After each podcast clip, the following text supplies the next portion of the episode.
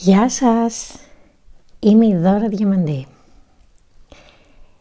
Σήμερα θα σας διαβάσω ένα κεφάλαιο από το βιβλίο της Μαλβίνας Κάραλη «Έρωτας και άλλες πολεμικές τέχνες» των εκδόσεων Κάκτος.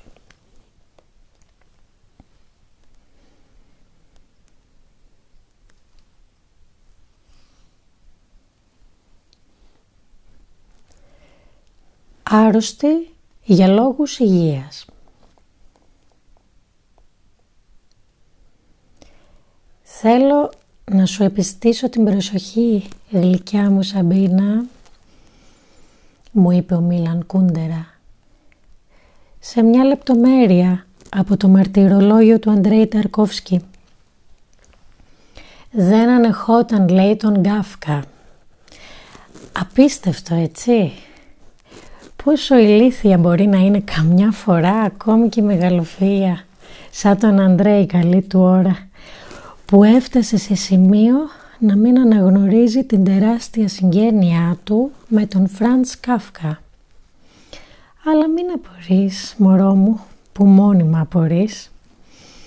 Έτσι γίνεται πάντα. Τη συγγένεια του μεγάλου με τα μεγάλα μεγέθη την αναγνωρίζει πολύ πιο συχνά το κοινό. Άντε και εμείς, παρά ο ίδιος ο συγγενής δημιουργός. Θα χρειαζόταν να τον ταρακουνάς από τους ώμους, τον μελαγχολικό σου, υπολειτουργικό, ανόητο και μεγαλοφυή Αντρέη και να του λες «Άνοιξε τα μάτια σου και δες πως είσαι ο Φραντς και ο χωρομέτρης του μαζί, η δίκη του και η μεταμόρφωσή του» για να αρχίσει να ψυχανεμίζεται τους λόγους για τους οποίους ο Κάφκα του ήταν ανυπόφορος. Βλέπεις ακόμη και ο Ταρκόφσκι μισούσε τον εαυτό του και ό,τι αυτός ο εαυτός εμπεριείχε. Κατάλαβα, είπα. Σου έχω εδώ την ίδια περίπτωση μεταφερμένη στη λογοτεχνία. «Εναντίον του Μάλμπορο» λέγεται το βιβλίο και το έχει γράψει ο Διονύσης Χαριτόπουλος. Και βέβαια είναι η ιστορία ενός Ανδρέη που ωστόσο κάποιος Φραντς κατάφερε τελικά να τον τραντάξει από τους ώμους ή έστω να του κάνει νοήματα μέσα από τον καθρέφτη του. Θέλεις να σου μιλήσω για αυτό το βιβλίο; Και αν δεν θέλεις, εγώ πάλι θα σου μιλήσω. Και μόνον η σύλληψη όπως θα δεις είναι ένα κουντεμέτρε χτύπημα δημιουργού που έλεγες και εσύ όταν πρώτο ήρθε, ήρθε στο Παρίσι από την Τσεχοσλοβακία. Ο Φραντς πάλι προτιμούσε την έκφραση «τσεκούρι που σπάει την παγωμένη θάλασσα μέσα μας». Τι είναι το Μάλμπορο; Καταρχήν ένα βιβλίο για όσους γνωρίζουμε πως υπάρχουν δύο ειδών παράφρονες. Στην πρώτη κατηγορία ανήκουν οι ρεπλίκες, η γη των αντιπαροχιστών, οι ραμπογιάπης. Αυτοί δηλαδή που δεν τρελαίνονται ποτέ και με τίποτα, που παίρνουν τα πάντα στα soft και βιώνουν με την υγεία της οβαλτίνης και των γυμναστηρίων των φάιλοφαξ και των υπείων αισθημάτων έναν κόσμο αβίωτο, ανύπαρκτο, ουδετεροποιημένο. Ο ήρωας του Μάλμπορο ανήκει στη δεύτερη κατηγορία, τη δική μας. Γνωρίζει πολύ καλά ότι είναι έγκλειστος σε αυτό τον κόσμο γυάλα. Δεν έχει παρά μόνο έναν τρόπο προκειμένου να διεκδικήσει την πνευματική υγεία του. Να αποσκερτήσει από το χώρο του ουδετεροποιημένου παράλογου, της καμουφλαρισμένης σε πολιτισμό και σε επιτυχία τρέλας, για να ζήσει έστω και απορριθμισμένος, με τον δικό του υπερβατικό τρόπο. Η απορρίθμιση μόνο σαν προσωπική υπόθεση στέκει, σαν σε λογική πορεία ανθρωπότητας είναι κατάρα. Για να σταθώ στα λόγια σου Μίλαν. Μη με διακόπτεις να ολοκληρώσω. Μπροστά σε αυτή την ηλικιωδώς εκλογικευμένη ανθρωπότητα, οι πιο οξυδερκείς καλούνται να παραφρονήσουν με τρόπο υποδειγματικό και πολλά λες. Δεν με ενδιαφέρουν οι απόψεις σου και τις δικές μου τις ξέρω. Για το βιβλίο θέλω να ακούσω.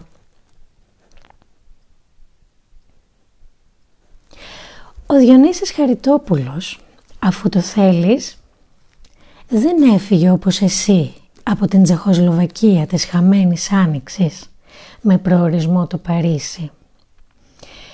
Δεν έζησε στη Βιέννη σαν τον Φραντς την εποχή που εκολαπτόταν το ναζιστικό αυγό του φιδιού.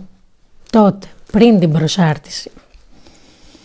Δεν γνώρισε τη γλυκιά προστασία καμιάς νέας κίνησης και αν πεις για το καφέ Χαβέλκα ποτέ δεν ήταν στέκι του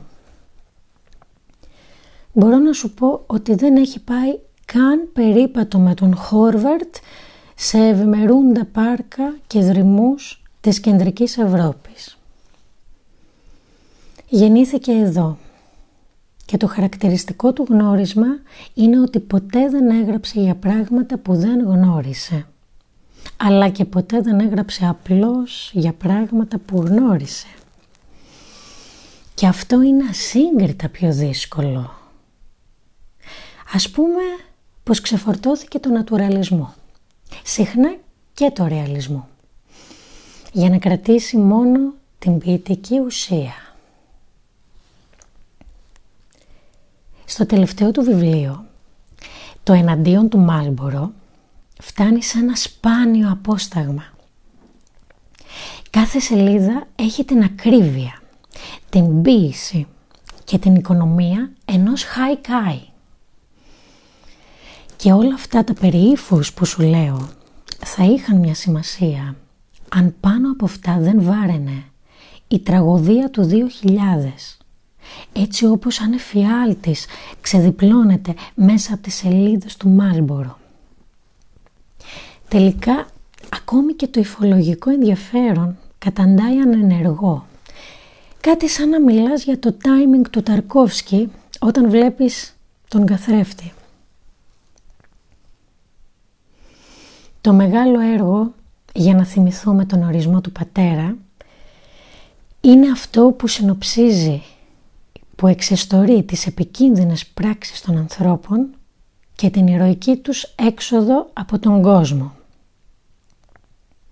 Ο ήρωας του Μάλμπορο αποτελεί συμπίκνωση αυτού του ορισμού. Επιπλέον παραμένει αμήλυτος μέχρι το τέλος του βιβλίου. Καμιά προσπάθεια δεν κάνει ο συγγραφέας να τον αποδώσει στο κοινό του. Να τον κάνει ήρωα ταύτισης. Λες και δεν καταδέχεται από τα δραματουργικά τεχνάσματα ούτε το αναγκαίο.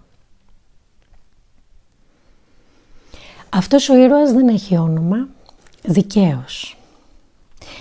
Είναι αντικειμενικά και σύμφωνα με τους παράφρονες κανόνες της νέας ανθρωπότητας πετυχημένος. Δηλαδή υποκειμενικά καταβαραθρωμένος μέσα στην αναισθησία του περίγυρου. Μπορώ να πω ότι πάσχει από ουδέτερη επιτυχία. Έχει περιβάλει το κυνήγι της ημιπολιτέλειας με ιδεολογικό άλοθη αλλά ξέρει πως και αυτός είναι το θύραμα των κυνηγών. Ο ήρωας νιώθει ότι τα ιδεολογικά άλοθη για τη ζωή που βιώνει είναι όλα άκυρα. Ο πελάτης, ναι, πελάτης, όπως τη βίζετα, είναι γι' αυτόν αντικείμενο πλουτισμού. Ο ήρωας είναι αντικείμενο εκμετάλλευσης στον περίγυρό του. Πρώτο αντιδρά το σώμα και με έναν εντελώς υγιεινό τρόπο, μην αντέχοντας άλλο να αποτελεί πεδίο κανενός αρπακτικού, παραλύει, αδρανεί. Αρνείται να περιφέρεται άσκοπα. Τι ηρωνία. Είναι η πρώτη φορά που αυτό το σώμα, έστω και με τόσο φοβερό τρόπο, χαλαρώνει. Ο ήρωας φτάνει στο γιατρό κρυφά και με καθυστέρηση. Στο χώρο των business και των ραμποαντίγραφων η αρρώστια ισοδυναμεί με πορνογραφική πράξη. Ο γιατρός θέλει να σιγουρευτεί αν τον είδε κανένας την ώρα που μπήκε, για να μην κόψει απόδειξη. Συνεργάτες, φίλοι, συγγενείς, γιατροί αυθαιρετούν πάνω σε αυτό το σώμα που επιθυμεί να αδρανήσει. Κανένας δεν δείχνει να αντιλαμβάνεται ότι ο άνθρωπος αρρώστησε από υγεία για να μην αλλοιωθεί, για να μην μεταλλαχτεί σε νεκρή ανοργάνωτη ύλη, σαν και αυτήν που τον περιβάλλει. Εξακολουθεί να μην μιλάει, μόνο να εισπράττει αιτήματα. Οι υπόλοιποι μιλάνε, ζητάνε, δεν δίνουν. Ίσως ο ήρωας θα πρέπει να παραλύσει και τα ακουστικά του κέντρα. Τότε πιθανόν να τον αφήσουν για τα καλά στην ησυχία του. Από δύο μόνον ανθρώπους ακούγονται κουβέντες της προκοπής. Παλιές, στέρεες και ίσχυες.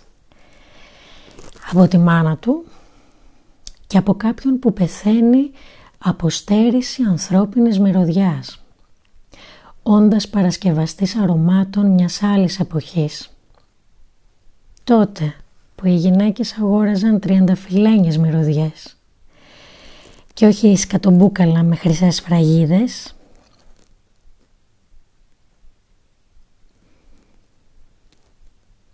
γιατί δεν λέει κουβέντα αυτός ο ήρωας; Και άλλοι ήρωες του Διονύση Χαριτόπουλου σε προηγούμενα βιβλία δεν έλεγαν κουβέντα. Όμως ο τελευταίος των ηρώων του έχει δύο λόγους παραπάνω να σιωπά. Πρώτον, αφήνει τον κόσμο που τον περιβάλλει να εκτίθεται μόνος του. Δεύτερον, εκείνο που τον γκέει δεν είναι το γεγονός ότι χάνεται η γλώσσα, ούτε καν η γλώσσα του Παπαδιαμάντη. Αλλά το ότι η γλώσσα ζει και αυτή την παραφροσύνη της.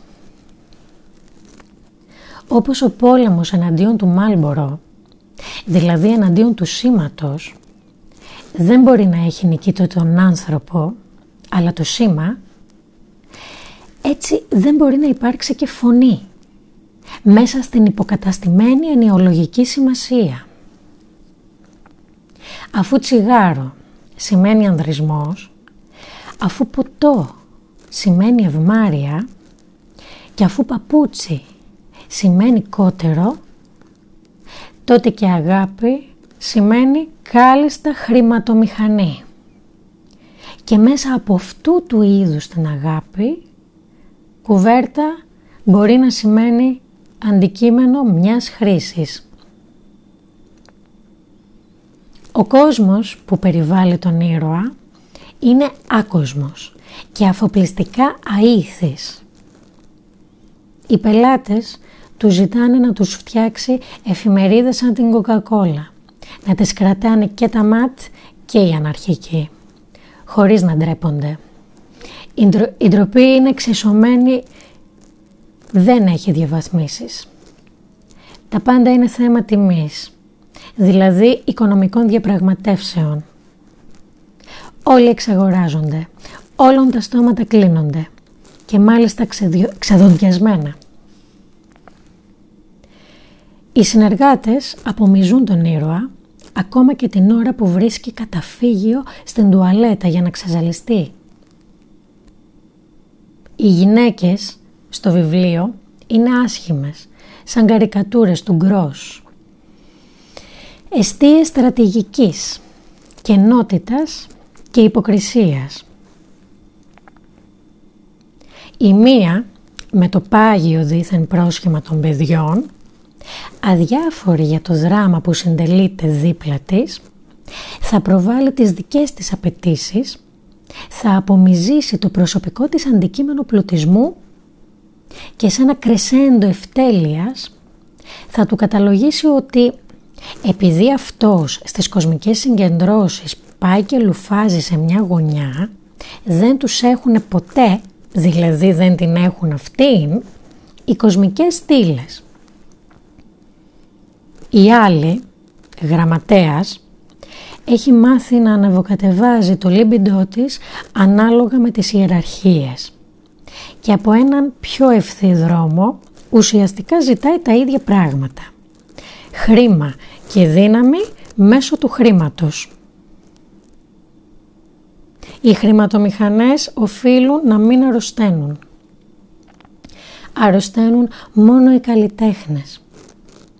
Αυτοί που ξέρουν πως υπάρχουν δύο ειδών ζωές και η μία είναι Liebe ist kalter als der Tod. Σαν αγάπη πιο κρύα και από θάνατο.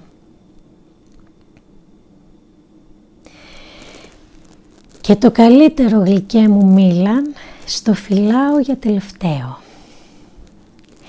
Η διάσταση της εποχής από τη φιλοσοφία σε αυτό το βιβλίο εκφράζεται μέσα από τους γιατρούς που είναι η τεχνική της εξουσίας στις μέρες μας. Όμως δεν θα στα πω εγώ, αλλά ο Βασίλης Ραφαηλίδης που μου έχει μάθει τόσα και το έμαθα και εγώ το Μάλμπορο.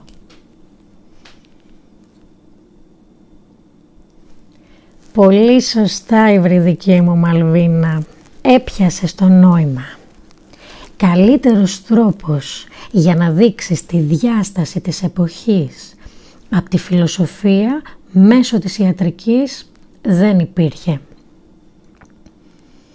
Σου τα έχω πει χιλιάδες φορές, θα σου τα ξαναπώ μια ακόμη. Ο Θεός μύθος είναι πρωτότοκος γιος της θεάς γνώσης. Αλλά σε απίστευτα πολλές περιπτώσεις η σύγχρονη γνώση συνεχίζει να γεννάει μύθους και με μια διαλεκτική αντιστροφή οι μύθοι γεννούν γνώση. Δεν υπάρχουν όρια ανάμεσα στην επιστημονική και τη μυθολογική γνώση. Η τεχνολογία χώρισε με απόλυτη σαφήνεια την ιατρική από τη φιλοσοφία και από τον μύθο που προηγείται της φιλοσοφίας και τη γεννάει. Έτσι ο γιατρός έπαψε να είναι φιλόσοφος και όταν πάψεις να είσαι φιλόσοφος εκπίπτει σιγά σιγά σε τεχνικό. Οι σημερινοί γιατροί δεν είναι παρατεχνική της υγείας. Κάτι σαν τους υδραυλικούς οι ουρολόγοι, τους ηλεκτρολόγους οι νευρολόγοι, τους φωτογράφους οι ακτινολόγοι και τους χασάπιδες οι χειρουργοί. Στον αιώνα που έρχεται η ιατρική και όλα τα άλλα θα ασκούνται από κομπιούτερ που ως γνωστόν δεν φιλοσοφούν. Του είπα, αν το πιστεύεις αυτό, τότε δεν μπορεί παρά να είσαι ένας του εαυτού σου ή έστω ένας σαν τον ήρωα του βιβλίου που σου χάρισα που προτιμάει να τον κλείσουν στο δωμάτιο χωρίς καθρέφτες πριν αρχίσει η εποχή όπου την ιατρική και όλα τα άλλα θα τα ασκούν τα computers. Μου απάντησε. Δεν καταλαβαίνεις μία λοιπόν. Είσαι όλος διόλου ανεπίδεκτη. Αλλού είναι το πρόβλημα και άνοιξε τα μάτια σου.